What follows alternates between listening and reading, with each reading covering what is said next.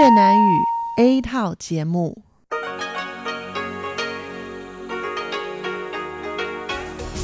Đây là Đài Phát thanh Quốc tế Đài Loan RTI.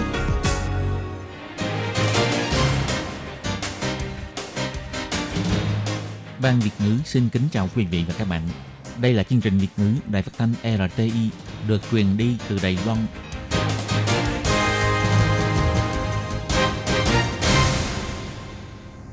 Các bạn thân mến, Hải Ly xin chào các bạn. Hôm nay thứ Bảy, ngày 1 tháng 12 năm 2018, tức ngày 24 tháng 10 âm lịch năm Mậu Tuất. Hoan nghênh các bạn đến với chương trình phát thanh của Ban Việt ngữ, Đài Phát thanh Quốc tế Đài Loan RTI với các nội dung như sau. Mở đầu là bản tin thời sự Đài Loan, bài chuyên đề. Tiếp theo là các chuyên mục tiếng Hoa cho mỗi ngày, theo dòng thời sự và sau cùng là chuyên mục Thế hệ trẻ Đài Loan. Để mở đầu cho chương trình, trước hết, Hải Ly xin mời các bạn theo dõi nội dung các tin tóm lược của bản tin thời sự Đài Loan hôm nay. Mượn đà cơn sốt Hàn Quốc du, theo thị trưởng Đài Bắc Kha Văn Chiết, sự hợp tác giữa Đài Bắc và Cao Hùng không với tiền đề chính trị. Theo nghiên cứu của Viện Lập pháp nhắc nhở, kiểm tra ký túc xá cần phải tôn trọng quyền bí mật riêng tư và nhân quyền của sinh viên. Công bố top 20 thương hiệu quốc tế của Đài Loan, thương hiệu máy tính Asus đứng đầu bảng. Sang năm, Cục Du lịch Đài Loan sẽ đặt thêm văn phòng đại diện tại Việt Nam và tại một vài nước trong đó có Ấn Độ. Từ ngày 1 tháng 12, Đài Loan và Palau thực hiện miễn thị thực cho nhau. Diễu hành vì phong trào đọc sách xin đài âm dương với thần thổ công thổ địa. Lễ hội đọc sách Đài Loan vô cùng thú vị. Các bạn thân mến và bây giờ Haley xin mời các bạn đến với nội dung chi tiết của bản tin Thời sự Đài Loan hôm nay.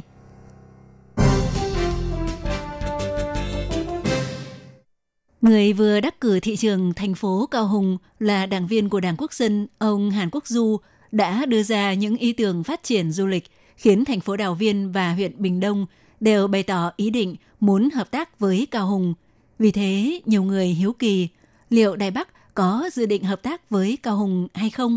Thì vào ngày 1 tháng 12, thị trưởng thành phố Đài Bắc Kha Văn Chiết cho biết ông rất thân với ông Hàn Quốc Du và ông cho rằng việc hai thành phố hợp tác sẽ không có tiền đề chính trị.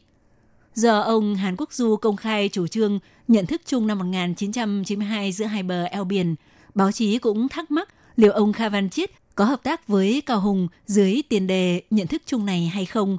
Về việc này, ông Kha Văn Chiết cho biết sẽ không có chuyện hai thành phố hợp tác dưới tiền đề chính trị. Ông Kha Văn Chiết nói. 这个这个台北跟高雄的合作应该不会要有什么政治前提吧？ Đài Bắc và Cao Hùng hợp tác chắc sẽ không có tiền đề chính trị gì đâu. Tôi nghĩ điều này sẽ không xảy ra đâu. Nhưng vấn đề trước mắt của chính quyền thành phố Đài Bắc là Phó thị trưởng Trần Cảnh Tuấn thì muốn nghỉ ngơi, còn Phó thị trưởng Lâm Khâm Vinh chỉ đạo kế hoạch kiến thiết của thành phố cũng đã từ chức. Mọi người quan tâm rằng không biết liệu ông Lâm Khâm Vinh từ chức có ảnh hưởng đến các công tác của chính quyền thành phố Đài Bắc như dự án cửa ngõ Đông Tây thành phố Đài Bắc và dự án nhà ở xã hội hay không. Về việc này, ông Kha Văn Chiết cho biết, tuy ít đi một người điều hành dự án, nhưng các dự án đều có người phụ trách riêng. Ông cho rằng sẽ không ảnh hưởng đến tiến độ công việc. Ông Kha Văn Chiết nói. À,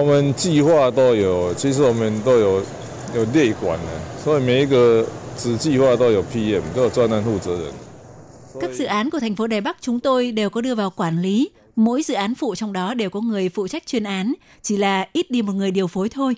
Trên thực tế, mỗi dự án đều có theo dõi quản lý cho nên vẫn ổn. Khi phóng viên đặt câu hỏi, không giữ được ông Lâm Khâm Vinh ở lại làm tiếp phải không ạ? Thì ờ, ông Kha Văn Chiết cho biết, vì ờ, đây là nhân sự mượn tạm từ trường đại học, trừ khi ông ấy từ chức ở trường, nếu không sẽ rất rắc rối.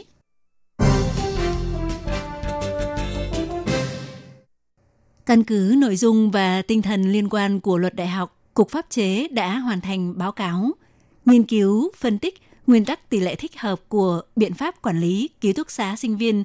Theo báo cáo này chỉ ra, hiện nay các trường đại học đều phổ biến chế độ kiểm tra ký túc xá, trong đó có các quy định bắt buộc như kiểm tra môi trường chung trong ký túc xá, gồm nhà vệ sinh, cửa, cửa sổ, chỉ kiểm tra độ sạch sẽ của các hạng mục được thông báo. Toàn bộ học sinh đều phải tham gia. Ai làm tốt sẽ được thưởng, phòng nào không đạt tiêu chuẩn sẽ bị kiểm tra lại. Ngoài ra cũng có những trường còn quy định thêm trong quy tắc phụ của biện pháp quản lý ký túc xá sinh viên. Theo đó, mỗi năm học nhất định phải kiểm tra toàn diện ký túc xá một lần. Ngoài ra cũng có trường chọn hình thức tự nguyện tham gia như tổ chức cuộc thi phòng ở sạch đẹp. Theo báo cáo của Cục Pháp chế cũng nhắc nhở, sinh viên ở trong ký túc xá không phải đang tham gia nghĩa vụ quân sự hay tập huấn tập thể. Môi trường thoải mái, thân thiện, nhân văn là những nhu cầu cơ bản nhất trong cuộc sống. Như vậy cũng có lợi cho sự phát triển nhân cách của các em hơn. Sinh viên chỉ thuê ký túc xá để ở, trường không nên dùng danh nghĩa quản lý hoặc an toàn để xâm phạm không gian riêng, thậm chí xâm phạm quyền riêng tư của sinh viên. Dù điểm xuất phát của nhà trường là tốt trong việc tiến hành kiểm tra, nhưng vẫn không được vượt quá các nguyên tắc về tỷ lệ thích hợp. Báo cáo này cũng còn chỉ ra rằng việc kiểm tra ký túc xá là muốn duy trì môi trường sống thoải mái, an toàn với mục đích giáo dục đời sống cho sinh viên, nên nội dung kiểm tra phải liên quan đến các hạng mục quy định được kiểm tra. Cách thức tiến hành cũng phải hỗ trợ cho mục đích trên và nên chọn cách làm gây ảnh hưởng đến quyền lợi của sinh viên ở mức tối thiểu.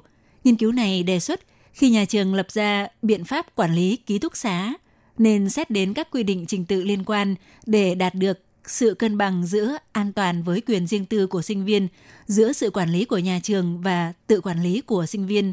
Ngoài ra, Cục Pháp chế cũng đề nghị nếu trường tiến hành kiểm tra vệ sinh của ký túc xá thì nên dùng động viên thay vì xử phạt. Dù là cuộc thi mang tính khuyến khích thì cũng dựa trên nguyên tắc tự nguyện tham gia.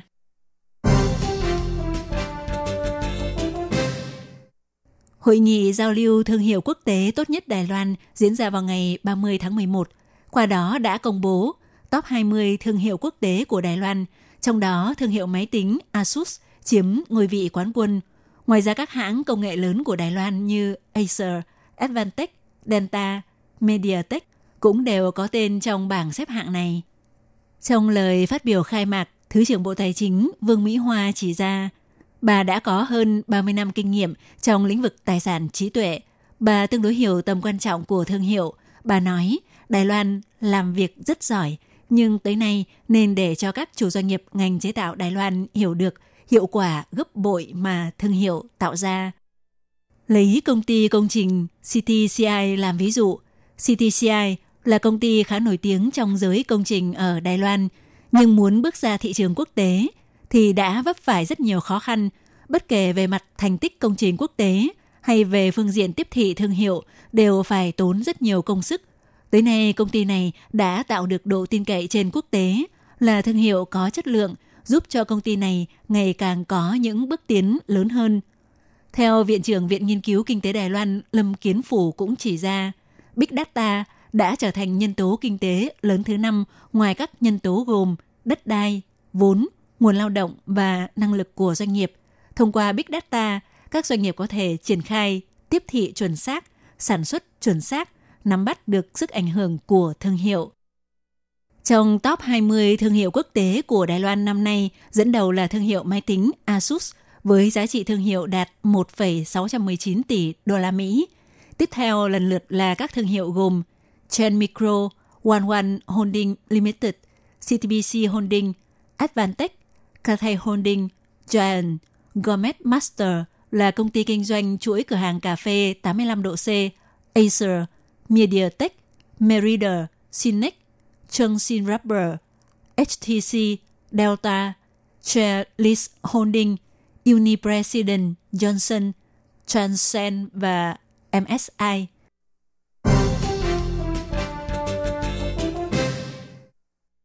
Về tin tức năm 2019, Cục Du lịch Bộ Giao thông Đài Loan dự định sẽ mở thêm văn phòng đại diện du lịch tại Việt Nam. Thì vào ngày 1 tháng 12, Phó Cục trưởng Cục Du lịch ông Trương Tích Thông trả lời phỏng vấn chứng thực cho biết, thời gian triển khai sẽ vào nửa đầu của năm 2019, địa điểm sẽ được đặt tại thành phố Hồ Chí Minh. Ngoài ra cũng có kế hoạch mở thêm văn phòng đại diện tại Ấn Độ, Indonesia và London. Hiện tại, Cục Du lịch đã có tổng cộng 12 văn phòng đại diện tại Trung Quốc và tại một số nước, bao gồm tại New York, Los Angeles, San Francisco, Frankfurt, Singapore, Kuala Lumpur, Tokyo, Osaka, Seoul, Hồng Kông, Bắc Kinh và Thượng Hải. Năm nay mở thêm văn phòng đại diện tại Thái Lan, Việt Nam sẽ là nơi đặt văn phòng đại diện thứ 14. Cục Du lịch tăng cường khai thác nguồn khách của thị trường Đông Nam Á. Theo thống kê của Cục Du lịch, lượng du khách Việt Nam tới Đài Loan du lịch tăng trưởng mạnh. Năm ngoái, Đài Loan đón hơn 380.000 lượt khách du lịch Việt Nam, tăng 94% so với năm 2016. Dự báo năm nay sẽ đạt tổng cộng 500.000 lượt khách du lịch Việt Nam, nên Việt Nam được ưu tiên trong kế hoạch mở thêm văn phòng đại diện tại nước ngoài. Theo ông Trương Tích Thông nói, bên cạnh đó, hai quốc gia là Ấn Độ và Indonesia cũng là quốc gia thuộc chính sách hướng Nam mới của chính phủ Đài Loan, do vậy cũng được đưa vào kế hoạch để Cục Du lịch đánh giá xem xét việc mở văn phòng đại diện, còn London là điểm có kế hoạch đặt thêm văn phòng đại diện du lịch tại khu vực châu Âu. Theo thông cáo báo chí do Bộ Ngoại giao Trung Hoa Dân Quốc công bố vào ngày 30 tháng 11, để thể hiện sự coi trọng đối với các nước bang giao tại khu vực Thái Bình Dương và xuất phát từ nguyên tắc bình đẳng cùng có lợi trong ưu đãi về visa. Ngoài ra, căn cứ theo hiệp định miễn visa lẫn cho nhau được ký kết giữa Trung Hoa Dân Quốc với Palau thì bắt đầu từ ngày 1 tháng 12, Đài Loan và Palau bắt đầu áp dụng ưu đãi miễn thị thực cho nhau. Công dân hai nước Trung Hoa Dân Quốc và Palau qua lại du lịch sẽ được hưởng ưu đãi miễn visa và được lưu trú ở nước bạn trong thời hạn 90 ngày. Theo Bộ Ngoại giao cho biết, tiếp theo các nước bang giao tại Thái Bình Dương gồm Nauru, Tuvalu, quần đảo Masol và các nước bang giao thuộc khu vực vùng biển Caribe thuộc châu Mỹ Latin, Trung Hoa Dân Quốc lại tiếp tục áp dụng ưu đãi miễn thị thực với các nước bang giao khác. Bộ Ngoại giao cũng cho biết chế độ cấp visa điện tử mà Đài Loan dành cho công dân Palau trước đây cũng bắt đầu hủy bỏ từ ngày 1 tháng 12, đồng thời quy định công dân của hai nước phải có hộ chiếu có thời hạn 6 tháng trở lên mới được hưởng ưu đãi miễn visa này. Festival Đọc sách Đài Loan 2018 đã diễn ra tại công viên cây xanh Đại An, thành phố Đài Bắc vào ngày 1 tháng 12. Khắp nơi trong công viên có rất đông những điểm tổ chức các trò chơi vượt thử thách đọc sách. Ngoài ra còn có các hoạt động như ký thẻ trả lễ đọc sách với thần thổ công thổ địa. Theo đó, nếu ai ký thẻ này thì trong một năm phải thực hiện lời hứa mượn một số lượng sách nhất định của thư viện để đọc. Ngoài ra, tại hiện trường còn có hoạt động xin đài âm dương về đọc sách đã thu hút rất nhiều người phải à, dừng chân lại xem. Trong lời phát biểu tại lễ khai mạc của festival này, Bộ trưởng Bộ Giáo dục Diệp Tuấn Vinh nói, đọc sách có rất nhiều cái hay. Ông Diệp Tuấn Vinh nói, 阅读好不好？好，阅读太好了，各种条件都具备，就是要来支撑我们非常重要的人的生活。 đọc sách có tốt không? Đọc sách quá tốt đi chứ. Cuộc sống đã đầy đủ điều kiện, nên cần nâng đỡ ủng hộ cho một phần vô cùng quan trọng trong cuộc sống của chúng ta. Đó chính là đọc sách. Đọc sách để tiếp thu những kiến thức mới là sự giao thoa về tâm linh. Nhờ vậy chúng ta nhìn thấy được chính mình và cũng biết cảm thông cho người khác. Ngoài ra, trước khi diễn ra lễ khai mạc của Festival đọc sách, hàng trăm người đã tham dự cuộc diễu hành vì phong trào đọc sách. Đoàn diễu hành này xuất phát từ công viên cây xanh Đại An, đi vòng qua khu vực Đông Môn, rồi quay lại công viên Đại An với tổng chiều dài chặng đường là 2,5 km. Một nhóm các bà mẹ làm tình nguyện viên kể chuyện cho thiếu nhi đã thành lập đoàn kịch câu chuyện con vịt xấu xí. Họ đi tận từ Nghi Lan lên Đài Bắc để tham dự hoạt động này và hóa thân thành những nhân vật trong câu chuyện cổ tích cuộc phiêu lưu của Alice vào xứ sở thần tiên. Một bà mẹ làm công tác tình nguyện viên tên là Vương Huệ Thân thì nói, 我这边有红心皇后，我是伯爵夫人，这是我们的爱丽丝，哎，我们心情都好兴奋呢、 Chúng tôi có nữ hoàng đỏ, tôi là phu nhân bá tước, còn đây là Alice. Chúng tôi đều rất phấn khích. Tôi cảm giác chúng tôi được trẻ ra đến mấy chục tuổi. Các bạn thân mến, Hải Ly xin cảm ơn các bạn vừa theo dõi bản tin thời sự Đài Loan do Hải Ly biên tập và thực hiện. Hải Ly xin mời các bạn tiếp tục theo dõi những nội dung còn lại của chương trình hôm nay. Hải Ly cũng xin phải nói lời chia tay với các bạn tại đây. Bye bye!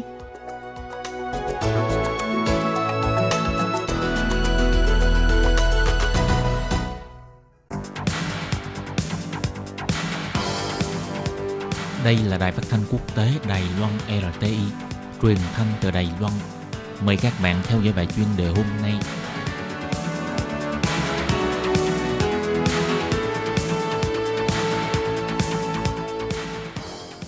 Tường Vi xin chào quý vị và các bạn. Tiếp theo chương trình xin mời các bạn theo dõi bài chuyên đề. Nội dung bài chuyên đề ngày hôm nay xin mời các bạn cùng lắng nghe bài phân tích. Hội nghị thượng đỉnh giữa Donald Trump và Putin đã đổ vỡ vì mối căng thẳng Ukraine. Sau đây xin mời các bạn cùng lắng nghe nội dung chi tiết. Vào ngày 29 tháng 11, Tổng thống Mỹ Donald Trump viết trên trang Twitter của mình rằng ông sẽ hủy cuộc gặp được lên kế hoạch từ trước với Tổng thống Nga Putin ở bên lề hội nghị G20 tại Argentina, bởi vì các thủy thủ Ukraine chưa được Nga thả tự do. Theo hãng thông tấn AFP, chính phủ Nga chưa nhận được thông báo chính thức từ phía Mỹ về quyết định hủy cuộc gặp giữa hai nhà lãnh đạo. Sự kiện này dự kiến sẽ được diễn ra vào ngày 1 tháng 12 bên lề hội nghị thượng đỉnh G20 tại Buenos Aires, thủ đô Argentina. Tổng thống Donald Trump thông báo hủy cuộc gặp chưa đầy một tiếng đồng hồ sau khi ông nói với các phóng viên hiện nay là thời điểm rất tốt để gặp người đồng cấp phía Nga.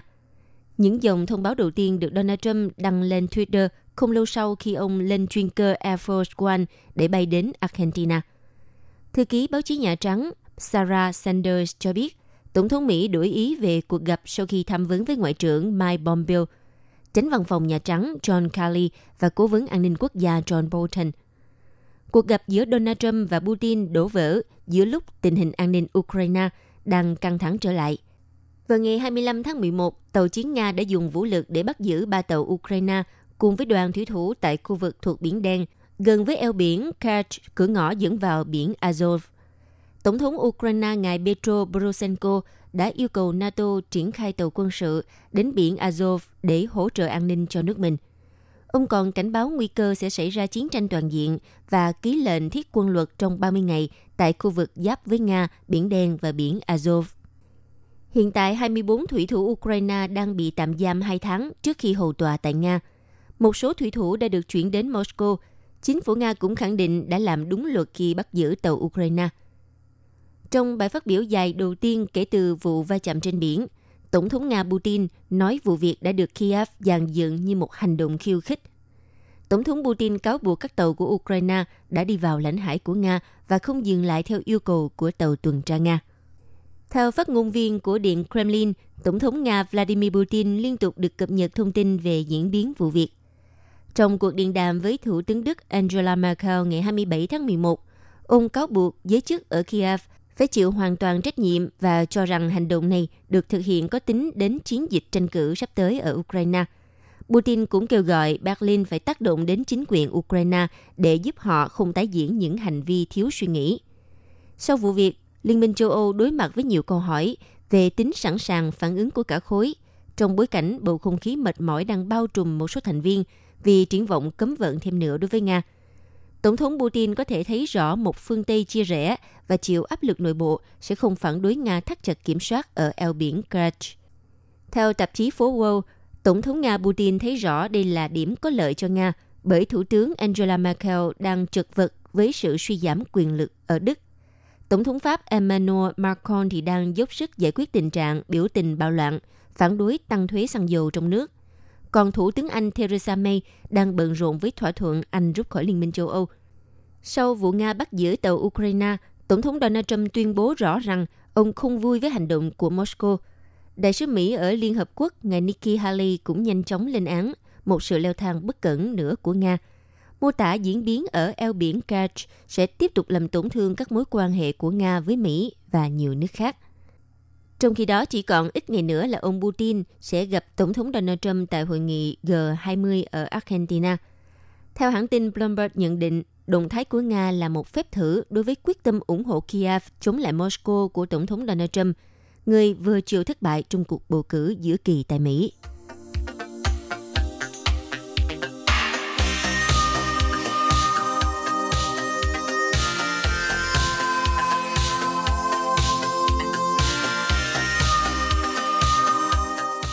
vị và các bạn thân mến, vừa rồi là bài chuyên đề do Tường Vi biên tập và thực hiện.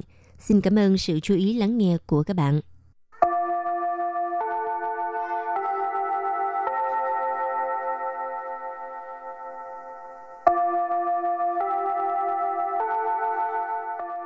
Xin mời quý vị và các bạn đến với chuyên mục Tiếng Hoa cho mỗi ngày do Hoàng Lam và Lệ Phương cùng thực hiện.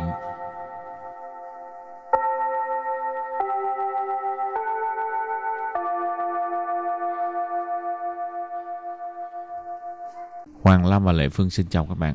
Cho anh Hoàng Lam một cái ờ, điều ước thì anh ước cái gì? Ước cái gì hả? Ừ. Ước có tiền. Ước có tiền hả? Ừ. Trời ơi, sao mà thực tế quá vậy? Ừ. Để sinh hoạt phải có tiền mới sinh hoạt.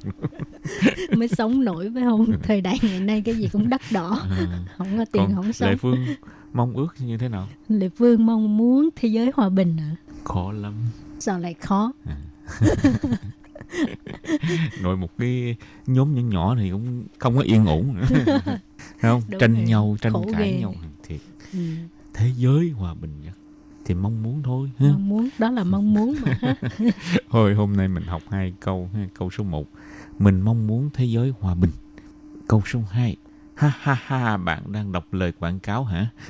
Bây giờ mời các bạn lắng nghe cô giáo đọc hai câu mẫu này bằng tiếng Hoa. 我希望世界和平。哈哈哈，你在念广告词吗？Trước tiên xin giải thích câu mẫu số 1. 我 Wo, mình, đại từ nhân xưng ngôi thứ nhất số ít. 希望 Hy vọng, mong muốn, hy vọng. Ừ.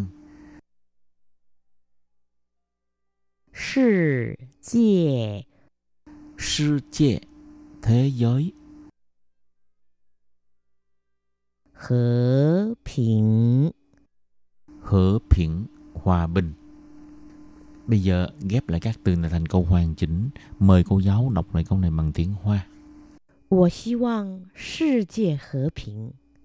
我希望世界 和平。 Câu này có nghĩa là mình mong muốn thế giới hòa bình. Và câu thứ hai, ha ha, bạn đang đọc lời quảng cáo hả? 哈哈哈，你在念广告词吗？ Hào tiếp tục giải thích câu mẫu số 2. 哈哈哈， Đây là tiếng cười ha. Ha ha ha. 你 ni bạn đại từ nhân xưng ngôi thứ hai số ít. Tại niệm. Tại niệm đang đọc. Quảng cáo chữ. Quảng cáo cáo 词 quảng lời quảng cáo. Ma. Ma hả? Bây giờ ghép lại các từ này thành câu hoàn chỉnh. Mời cô giáo đọc lại câu này bằng tiếng Hoa. 哈哈哈，你在念广告词吗？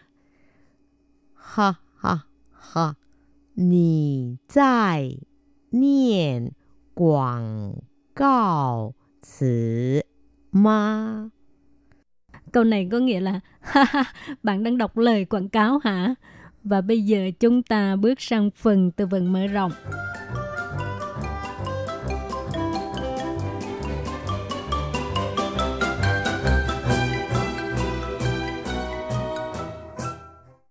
印象深刻，印象深刻， Tức là ấn tượng sâu sắc ha. In sang tức là ấn tượng.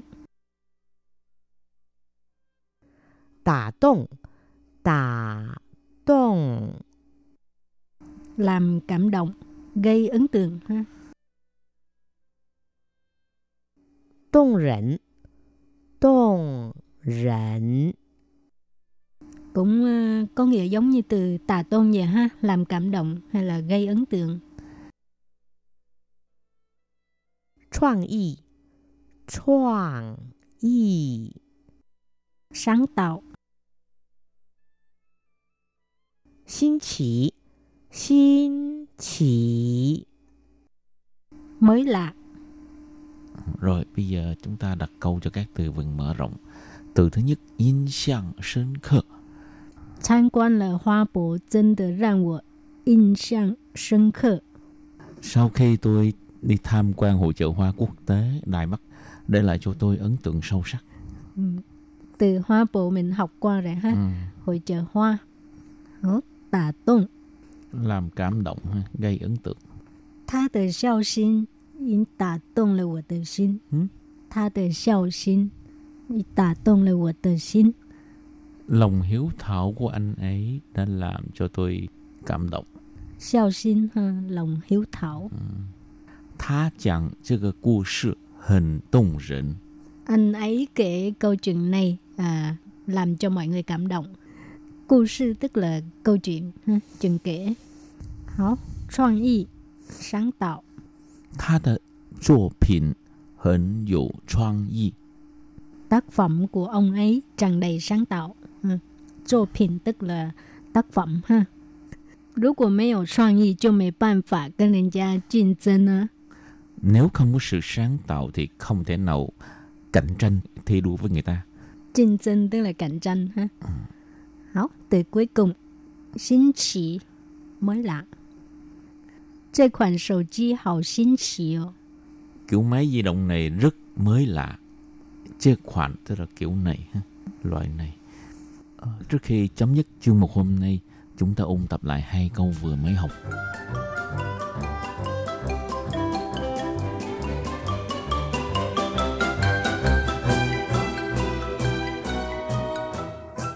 我希望世界和平。哈哈哈！你在念广告词吗？ Trước tiên xin giải thích câu mẫu số 1. 我 Wo, mình đại từ nhân xưng ngôi thứ nhất số ít. Hy vọng Hy vọng mong muốn hy vọng. Sư 界 Sư 界 Thế giới. Hở bình hòa bình Hòa bình. Bây giờ ghép lại các từ này thành câu hoàn chỉnh. Mời cô giáo đọc lại câu này bằng tiếng Hoa. 我希望世界和平。我希望世界和平。 Câu này có nghĩa là mình mong muốn thế giới hòa bình. Và câu thứ hai, ha ha, bạn đang đọc lời quảng cáo hả? 哈哈哈！你在念广告词吗？ Hào tiếp tục giải thích câu mẫu số 2. Ha ha ha. Đây là tiếng cười ha. Ha ha ha. Ni. Ni bạn ha, đại từ nhân xưng ngôi thứ hai số ít. Tại niệm. Tại niệm đang đọc. Quảng 告词 Quảng cáo词, lời quảng cáo. 吗？ Ma, hả? Bây giờ ghép lại các từ này thành câu hoàn chỉnh. Mời cô giáo đọc lại câu này bằng tiếng Hoa. 哈哈哈！你在念广告词吗？哈哈哈！你在念 广告词吗？ Câu này có nghĩa là ha ha, bạn đang đọc lời quảng cáo hả? 印象深刻。 Tức là ấn tượng sâu sắc ha. In sang tức là ấn tượng. 打动 Làm cảm động, gây ấn tượng ha. 动人 cũng ờ, có nghĩa giống như từ tà tôn vậy ha, làm cảm động hay là gây ấn tượng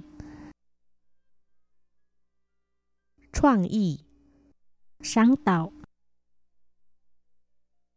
Xin chỉ mới lạ. Chương mục tiếng Hoa cho mỗi ngày của hôm nay đến đây xin tạm chấm dứt. Cảm ơn các bạn đón nghe. Chai chen. Bye bye.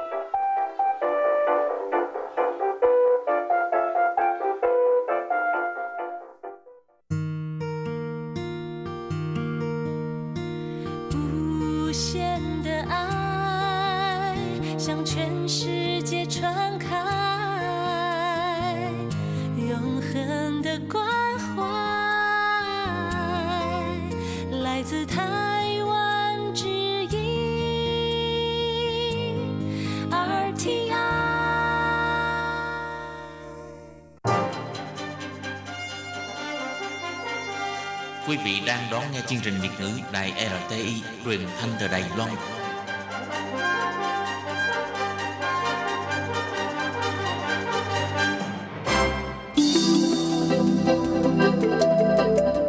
Chào mừng quý vị đến với chuyên mục Theo dòng thời sự do Minh Hà thực hiện. Chuyên mục này sẽ giới thiệu những đề tài thú vị cùng những dòng thời sự và sự kiện nổi bật đang diễn ra tại Đài Loan.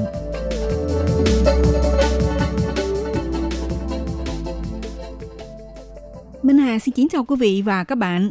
Các bạn thân mến, mỗi năm vào ngày 20 tháng 11 là ngày chào mừng Ngày Thiếu nhi Thế giới, hay còn gọi là Ngày Quốc tế về quyền trẻ em.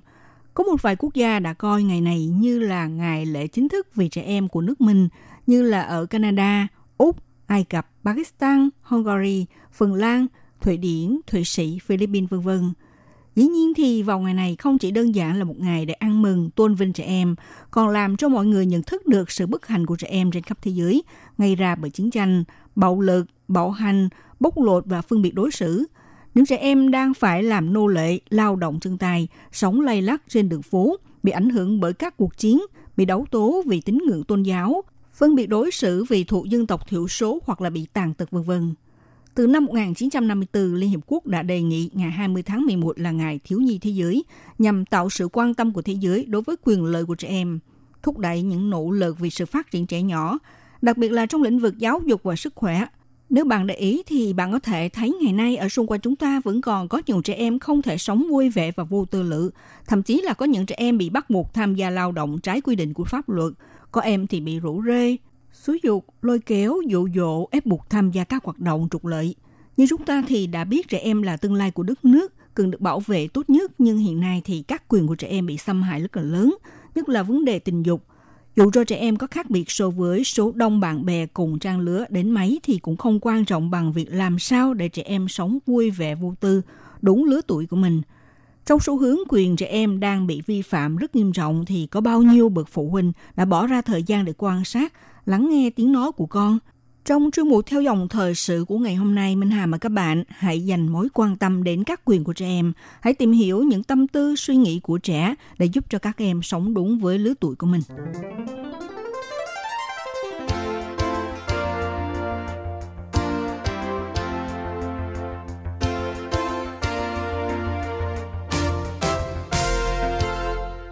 Các bạn thân mến, trong mỗi một giai đoạn trưởng thành của trẻ nhỏ, từ lúc mới sinh ra tới thời niên thiếu đều không thể thiếu sự quan tâm chăm sóc của cha mẹ. Ngày 20 tháng 11 nhân dịp chào mừng Ngày Quốc tế về quyền trẻ em, bạn đã quan tâm đến suy nghĩ và cảm nhận của trẻ em chưa? Vừa qua thì Liên minh Phúc lợi Thiếu nhi thực hiện cuộc thăm dò và khảo sát mới nhất phát hiện sự hài lòng về cuộc sống của trẻ em Đài Loan hiện nay đang có dấu hiệu giảm, chỉ có 75,8 điểm, đạt mức thấp nhất ngừng 3 năm nay. Ngoài ra, về khía cạnh sức khỏe và tinh thần cũng bật lên đèn đỏ báo động. Qua thăm dò cho thấy trong 6 tháng đầu năm gần 20% trẻ em từng bị bạn bè bắt nạt ở trường học không biết tìm đâu hay là tìm ai để nhờ giúp đỡ. Ngoài ra thì cũng có điều rất lấy làm lo ngại, có tới 23% trẻ em nhận thấy nếu như mình bị vắng mặt trên thế giới thì cũng chẳng có sao. Thậm chí là còn xuất hiện xu hướng càng khôn lớn thì càng cảm thấy cô đơn, không thể sống vui vẻ. Ngày 18 tháng 11, Liên minh Phúc lợi Thiếu nhi đặc biệt đứng ra tổ chức một chương trình hội nghị dành cho nhi đồng và thiếu niên toàn quốc 2018. Khác với các buổi họp báo, đây là một hoạt động hoàn toàn dành cho trẻ em tham gia, tự chủ đứng ra để nói lên tâm tư của các em. Tập hợp 70 nhi đồng và thiếu niên trên toàn Đài Loan góp mặt tại hội nghị, đồng thời dành cơ hội cho các em bày tỏ những nhu cầu của mình với người lớn.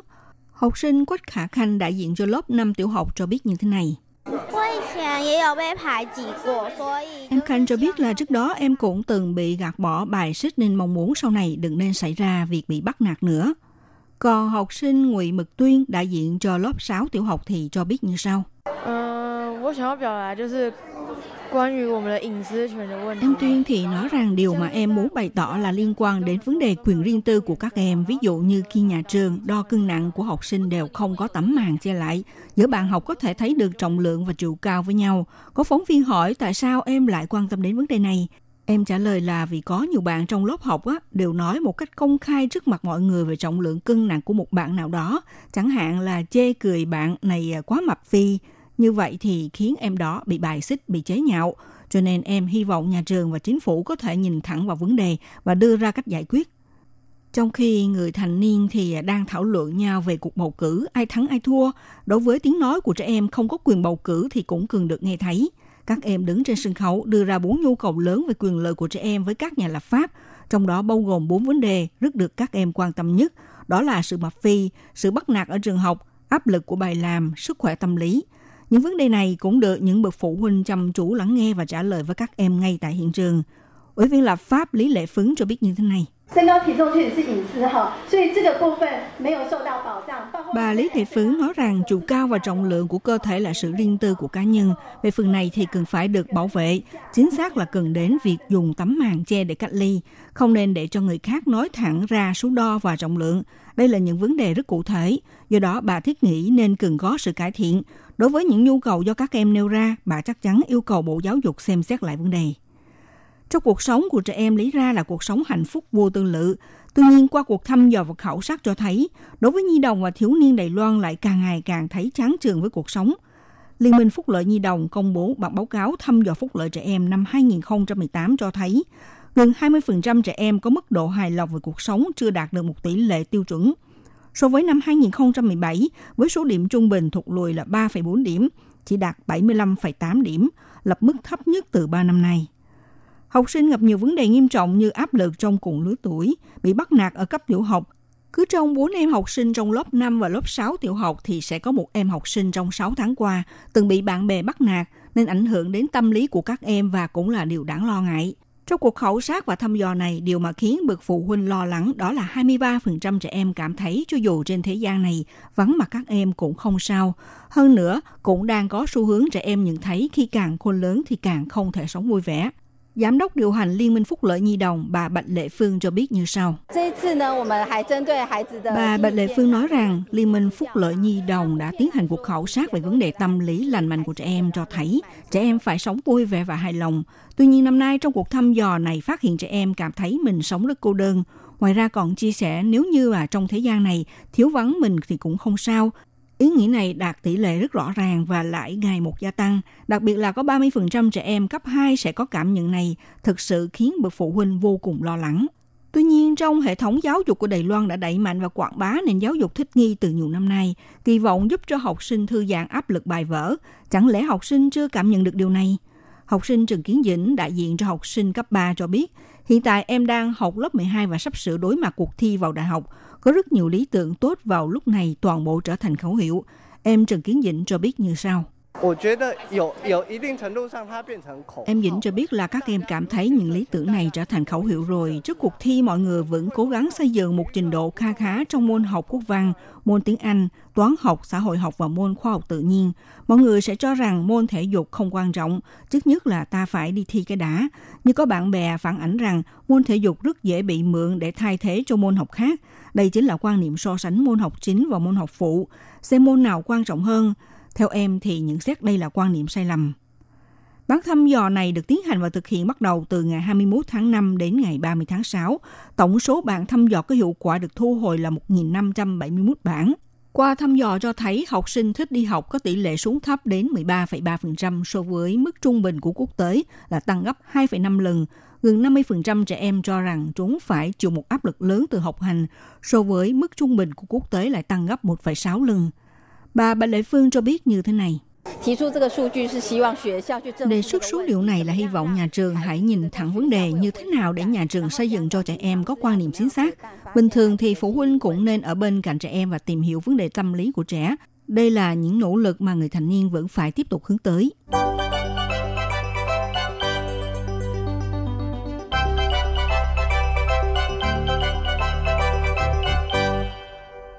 Các bạn thân mến, các bạn đang theo dõi chuyên mục theo dòng thời sự của Đài Phát thanh Quốc tế RT do Minh Hà thực hiện. Trong chuyên mục hôm nay mời các bạn hãy dành mối quan tâm đến các quyền của trẻ em. Hãy tìm hiểu những tâm tư suy nghĩ của trẻ để giúp cho các em sống đúng với lứa tuổi của mình. Dù ở bất kỳ thời đại nào, việc chăm sóc nuôi dạy con trẻ luôn khiến các bậc phụ huynh trăn trở. Trong suy nghĩ của người làm cha mẹ luôn quẩn quanh với mớ câu hỏi phải dạy con như thế tránh xa đối tượng nguy hiểm, dạy con biết bảo vệ thân thể, tránh khỏi những cạm bẫy bị xâm hại tình dục vân vân. là phụ huynh luôn hướng con phải làm như thế này, thế kia vân vân, tất cả chỉ là muốn tốt cho con. Nhưng trên thực tế có bao nhiêu bậc phụ huynh đã bỏ thời gian để quan sát lắng nghe con? Vừa qua, Liên minh Phúc lợi Nhi đồng thực hiện cuộc khảo sát và thăm dò cho thấy trẻ em và thanh thiếu niên Đài Loan đã quá ỷ lại vào máy vi tính và Internet. Hàng ngày, hơn 50% trẻ em phải mất thời gian ít nhất là 2 tiếng đồng hồ để sử dụng máy vi tính hoặc là lên mạng. Tình hình học sinh càng có trình độ học lớp cao hơn thì dán mắt vào màn hình nhiều hơn. Tại hội nghị thảo luận, có học sinh cấp 2 đề xuất vấn đề nên quan tâm nhiều hơn việc sử dụng mạng vi tính. Em học sinh Liêu Thần Hậu nêu ra như thế này. Trên mạng thì có rất nhiều thông tin về tình dục, đặc biệt là những trang mạng xem phim sex. Thì ta chỉ cần chấm vào trang mạng 18 tuổi là có thể đi vào trong để mà chọn xem. Chúng tôi hy vọng chính phủ có thể thực hiện sự quản lý hoặc đưa ra biện pháp để ngăn ngừa các tình trạng này xảy ra. Ít nhất thì đừng nên làm ô nhiễm đến tâm hồn của thiếu niên. Trong chương trình Hội nghị dành cho Nhi đồng và Thiếu niên Toàn quốc 2018 do Liên minh Phúc lợi Nhi đồng tổ chức, cho thấy có rất nhiều em học sinh đại diện cho Nhi đồng và Thiếu niên đứng lên phát ngôn, nói lên tiếng nói của trẻ em. Thậm chí có đại diện đề xuất nhu cầu cụ thể, kêu gọi nhà nước nên thành lập thêm đơn vị chuyên trách về vấn đề của Nhi đồng và Thiếu niên. Ngay tại hiện trường cũng lập tức nhận được sự ủng hộ nồng nhiệt của các nhà lập pháp. Ủy viên lập pháp Vương Dục Mẫn cho biết như thế này. Vừa rồi thì theo bà Vương Dục Mẫn cho biết hiện nay mọi người đang đối mặt với những thử thách bao gồm vấn đề của khoa học tối tân và vấn nạn ma túy. Những vấn đề này đang xâm hại đến quyền lợi và sức khỏe của mọi người. Đây cũng là vấn đề mà chính phủ cần phải quan tâm. Cuối cùng thì bà muốn kêu gọi chính phủ Trước mắt thì chưa có một đơn vị nào chuyên trách về vấn đề nhi đồng và thiếu niên, cho nên về sự việc này thì bà sẽ tiếp tục tranh đấu với chính phủ. Ngày 20 tháng 11 năm 1989, Liên Hiệp Quốc thông qua Công ước về quyền trẻ em và tuyên bố ngày này là Ngày Quốc tế về quyền trẻ em. Năm nay là năm thứ 29 thành lập Công ước. Từ năm 2017, Đài Loan chính thức và lần đầu tiên triển khai cuộc thẩm duyệt về báo cáo quốc gia. Chuyên gia nghiên cứu về quyền lợi trẻ em cũng đề xuất 98 đề nghị quan tâm quyền lợi của nhi đồng và thiếu niên. Cho dù Đài Loan không phải là thành viên của Liên Hiệp Quốc, nhưng vẫn tuân theo công ước về quyền con người – cố gắng áp dụng theo đạo luật trong nước để thực hiện đúng theo quy định hành chính và phù hợp theo xu hướng quốc tế. Cho dù bị giới hạn bởi yếu tố chính trị khiến cho Đài Loan không có ghế tại Liên Hiệp Quốc, nhưng cũng không từ chối quyền con người để nằm ngoài vòng pháp luật của Đài Loan. Để thực hiện chủ trương bảo vệ quyền con người không phải do chính phủ đứng ra ký kết vào văn bản quốc tế là có thể khả thi. Điều quan trọng nhất là mọi người phải có sự nhận thức, lý giải và bảo vệ nhân quyền – Khác với quan điểm của người thành niên, từ hơn 6 tháng nay, lần đầu tiên Liên minh Phúc lợi Nhi đồng công khai việc tuyển chọn gần 400 nhi đồng và thiếu niên đến từ 4 khu vực Bắc, Trung, Nam và Đông Bộ Đài Loan, tiến hành 43 buổi đào tạo năng lực nhi đồng và thiếu niên. Hy vọng bồi dưỡng các em ngay từ nhỏ có thể bày tỏ suy nghĩ và năng lực dân chủ của mình, bảo vệ mọi quyền lợi cho sự phát triển của trẻ em trở thành những tiên phong tí hon của đất nước vì trẻ em là tương lai của đất nước cần được bảo vệ tốt nhất nhưng hiện nay thì các quyền của trẻ em bị xâm hại rất lớn, nhất là vấn đề tình dục. Dù cho trẻ em có khác biệt so với số đông bạn bè cùng trang lứa đến mấy thì cũng không quan trọng bằng việc làm sao để trẻ em sống vui vẻ, vô tư, đúng lứa tuổi của mình. Các bạn thân mến, chuyên mục theo dòng thời sự của ngày hôm nay, mời các bạn dành mối quan tâm đến các quyền của trẻ em, tìm hiểu những tâm tư, suy nghĩ của trẻ để giúp cho các em sống đúng với lứa tuổi của mình, Đề tài này cũng xin được khép lại tại đây nha. Minh Hà xin kính chào tạm các bạn. Hẹn gặp lại các bạn cũng trên làn sóng này vào buổi phát kỳ sau.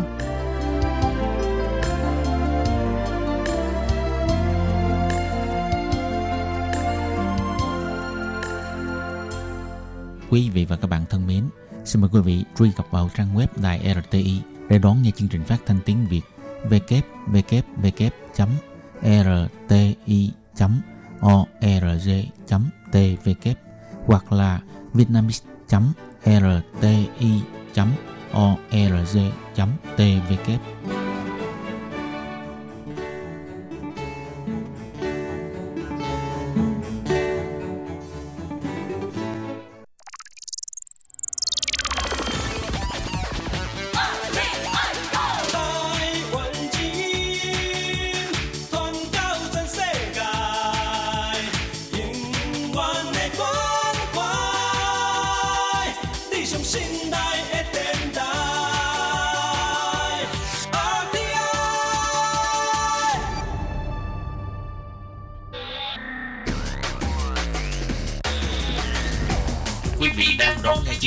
chương trình tại RTI truyền thanh từ Đài Loan.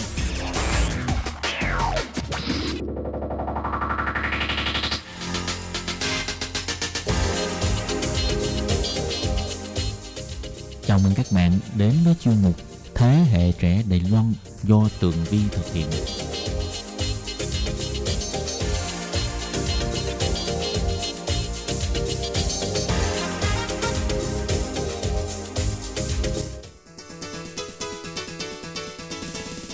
Tường Vi xin chào quý vị và các bạn. Chào mừng các bạn trở lại với chuyên mục Thế hệ trẻ Đài Loan để nắm bắt được những thông tin vui nhộn và trẻ trung nhất.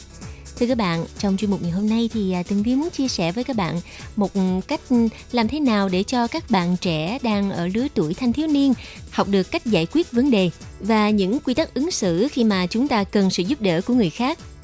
Thưa các bạn, trong thế giới ngành công nghệ thông tin đang phát triển rầm rộ như hiện nay á, thì à, các bạn trẻ rất dễ bị quấn vào mạng xã hội. Mà một khi đã bị nghiện mạng xã hội rồi thì các bạn thanh thiếu niên đang ở lứa tuổi trưởng thành á, thường sẽ tốn rất là nhiều thời gian chỉ để chăm chút những bức ảnh đẹp ở trên mạng xã hội của mình mà thôi. Và từ đó các em sẽ quên đi việc à, tự rèn luyện cho mình một kỹ năng giao tiếp ở xã hội đời thực. Để rồi khi mà gặp phải những rắc rối trong cuộc sống thì à, các bạn trẻ sẽ rất là hoang mang và không biết cách giải quyết cho nên chuyên mục ngày hôm nay à, xin mời các bạn hãy cùng à, Tường Vi tham khảo một số những bí quyết làm sao để à, giải quyết vấn đề một cách ổn thỏa và cách ứng xử khi mà chúng ta cần sự giúp đỡ của người khác nhé. Nào bây giờ xin mời các bạn cùng lắng nghe.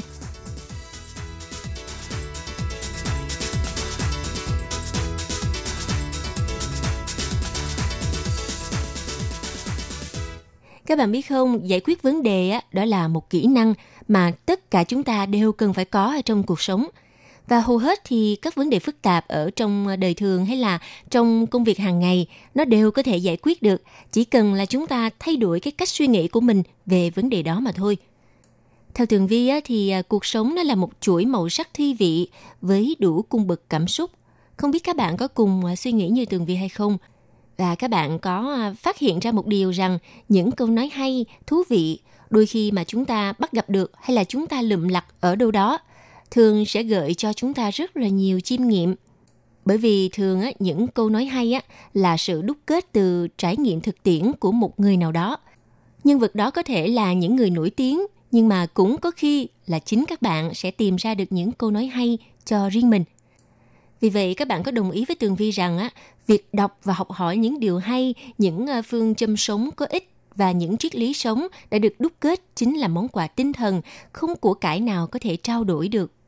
Theo các chuyên gia tâm lý cho rằng, hầu hết các vấn đề phức tạp ở trong cuộc sống hay là trong công việc hàng ngày á đều có thể giải quyết bằng ờ, một giải pháp đơn giản. Đó là bạn chỉ cần thay đổi suy nghĩ và thay đổi cách tiếp cận vấn đề đó mà thôi. Hôm nay thì Tường Vi sẽ chia sẻ với các bạn à, một câu chuyện về hai viên sỏi. Câu chuyện như thế này – Cách đây hàng trăm năm, tại một thị trấn nhỏ ở nước Ý, có một nhà buôn là một người Do Thái. Do đang trong một giai đoạn rất là khó khăn, đành phải vay tiền của một người cho vay nặng lãi, kiểu như là vay xã hội đen vậy đó. Người đó là một lão già à, có thân hình nhỏ bé và có gương mặt rất là xấu xí. Rồi đến hạn trả tiền, nhưng mà người lái buôn đó vẫn chưa có đủ để mà thu xếp trả nợ cho xã hội đen khi mà biết được nhà buôn đó có một cô gái rất là xinh đẹp, tên cho vay nặng lãi đó đã ngỏ ý là muốn người này đổi con gái để mà trừ nợ.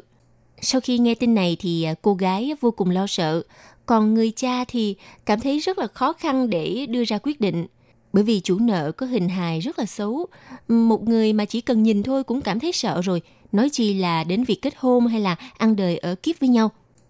Sau khi chủ nợ nhận ra sự chần chừ của hai cha con, thế là ông đã lập tức đề nghị một trò chơi mà theo ông sẽ là công bằng cho cả hai. Trò chơi đó là bốc thăm mây rủi. Thế là ông chủ nợ đã lấy ra hai viên sỏi, một viên sỏi trắng và một viên sỏi đen cho vào một chiếc túi. Theo ý của ông ấy thì nếu người con gái bốc được viên sỏi màu đen á, thì khoản nợ sẽ được xóa sạch và cô gái phải à, kết hôn với ông ấy. Còn nếu bốc được một viên sỏi màu trắng thì khoản nợ vẫn được xóa, tuy nhiên cô ấy sẽ không phải kết hôn với chủ nợ. Lúc đó cô gái đã tinh ý nhận ra là tên chủ nợ này mu Momo đã lấy cả hai viên sỏi màu đen bỏ vào túi. Thế nhưng đến lúc bị dồn vào chân tường rồi thì cô không thể mà không bốc sỏi.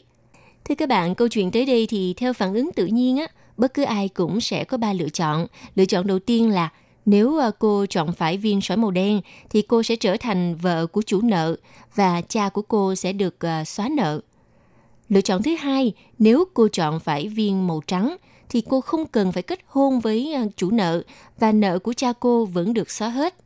Nhưng lựa chọn thứ ba, nếu cô từ chối chọn một trong hai viên sỏi thì cha cô sẽ bị vào tù. Đứng trước sự lựa chọn khó khăn như vậy thì cô gái người Do Thái đã tìm ra một cách xử lý vô cùng tuyệt vời, vừa có thể cứu cha mình, vừa có thể tự giải cứu chính bản thân khỏi tình trưởng giả xảo quyệt đó. Lúc đó cô gái đưa tay vào chiếc túi và rút ra một viên sỏi. Nhưng không để cho mọi người kịp nhìn thấy, cô lóng ngóng làm rơi nó xuống con đường, vốn à, rải đầy sỏi, và nó ngay lập tức bị lẫn mất giữa vô số các viên sỏi khác. Cô à, lập tức nói, ôi, làm thế nào bây giờ, tôi vụng về quá. Nhưng ờ, không sao, nếu mà ngài nhìn vào viên sỏi còn lại trong túi, ngài sẽ biết màu của viên sỏi mà tôi đã chọn là màu gì. Thưa các bạn, tất nhiên viên sỏi còn lại sẽ là màu đen và như vậy thì viên sỏi cô gái đã chọn phải là màu trắng phải không nào? Và khi đó thì ờ, tên trưởng giả đã không thể nào thừa nhận sự ăn gian của mình và buộc phải xóa nợ cho gia đình người nông dân một cách vô điều kiện như đã hứa. Các bạn thấy cô gái đã rất thông minh và linh hoạt, xoay chuyển tình huống éo le và biến nó thành lợi thế của mình phải không nào? Có thể nói à, câu chuyện vừa rồi cũng đã truyền tải một thông điệp ý nghĩa trong cuộc sống. Có nghĩa là hầu hết các vấn đề phức tạp mà chúng ta gặp phải đều có thể giải quyết bằng một phương pháp đơn giản. Đó là chỉ cần chúng ta thay đổi cách suy nghĩ và cách tiếp cận với vấn đề mà thôi.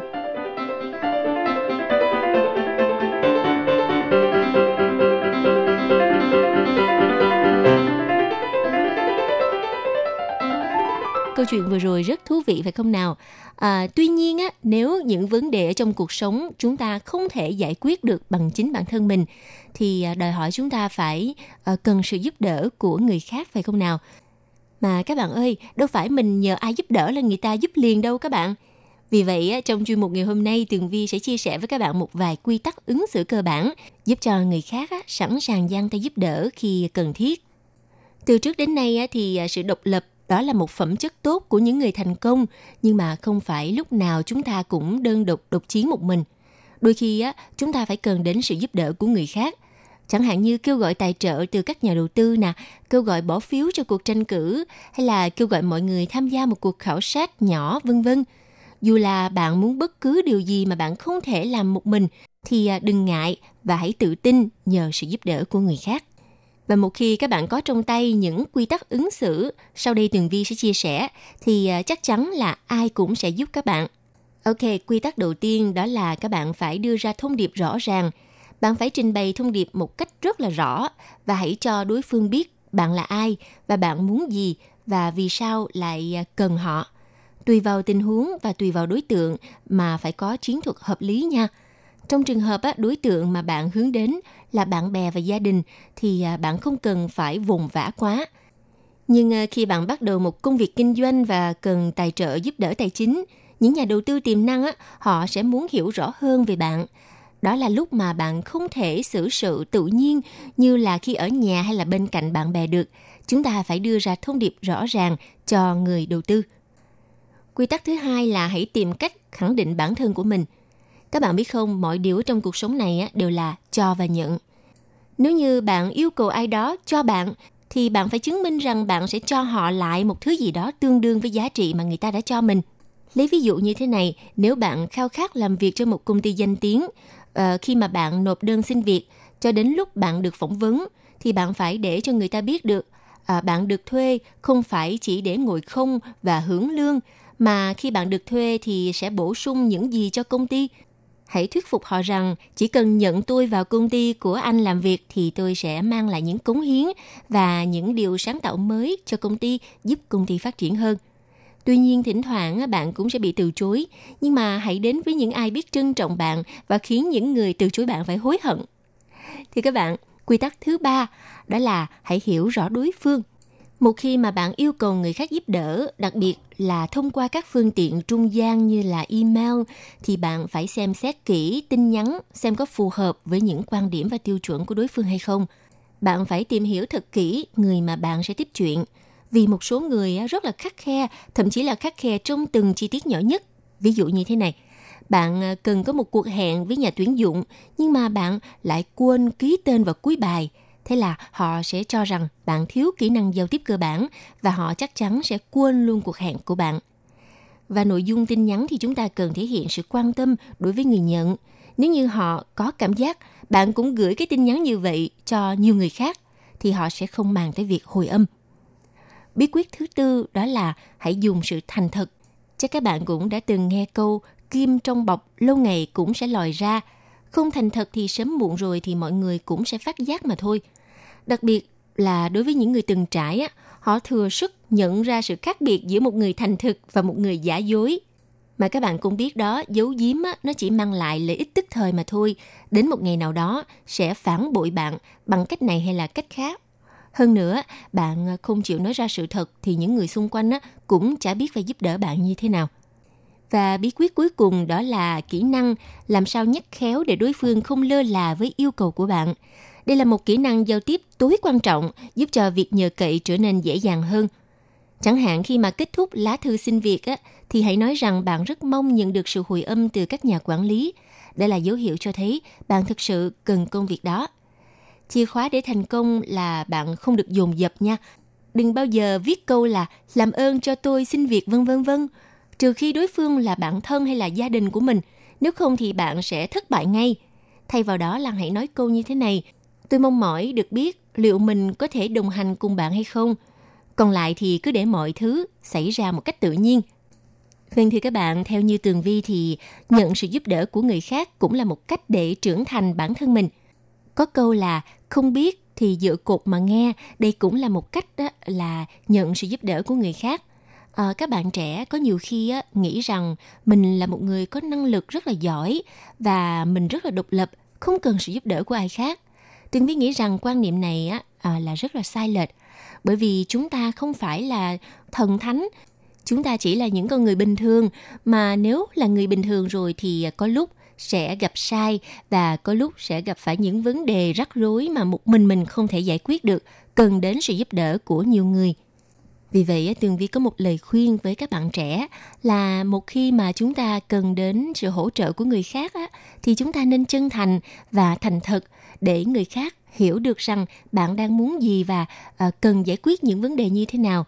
Đừng bao giờ sợ rằng nếu mà chúng ta nói hết ra rồi thì người khác sẽ nghĩ rằng à, à cô bé này hay cậu bé này là một người không thông minh là một người không có năng lực như là người ta tưởng ngược lại, khi mà bạn nhận sự giúp đỡ của những bậc tiền bối và bạn thể hiện lòng chân thành của mình ờ, cảm tạ những gì mà người ta giúp mình và tiếp thu những kiến thức mà những người đã đi trước truyền lại cho mình, đó là một tài sản quý báu để chúng ta trưởng thành từng ngày.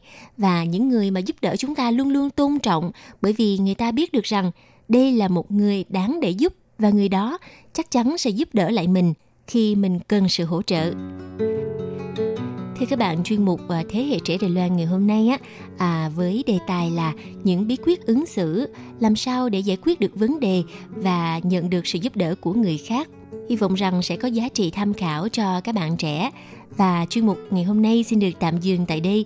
Một lần nữa xin cảm ơn sự chú ý lắng nghe của các bạn. Hẹn gặp lại trong chuyên mục tuần sau cũng vào giờ này nha. Bye bye. Hộp thư ban Việt ngữ Vietnamese Service PO Box 123 gạch ngang 199 Taipei 11199 còn thư từ của thính giả Việt Nam xin gửi đến hộp thư số 104 Hà Nội, Việt Nam. Số máy phát 886 2 2885 2254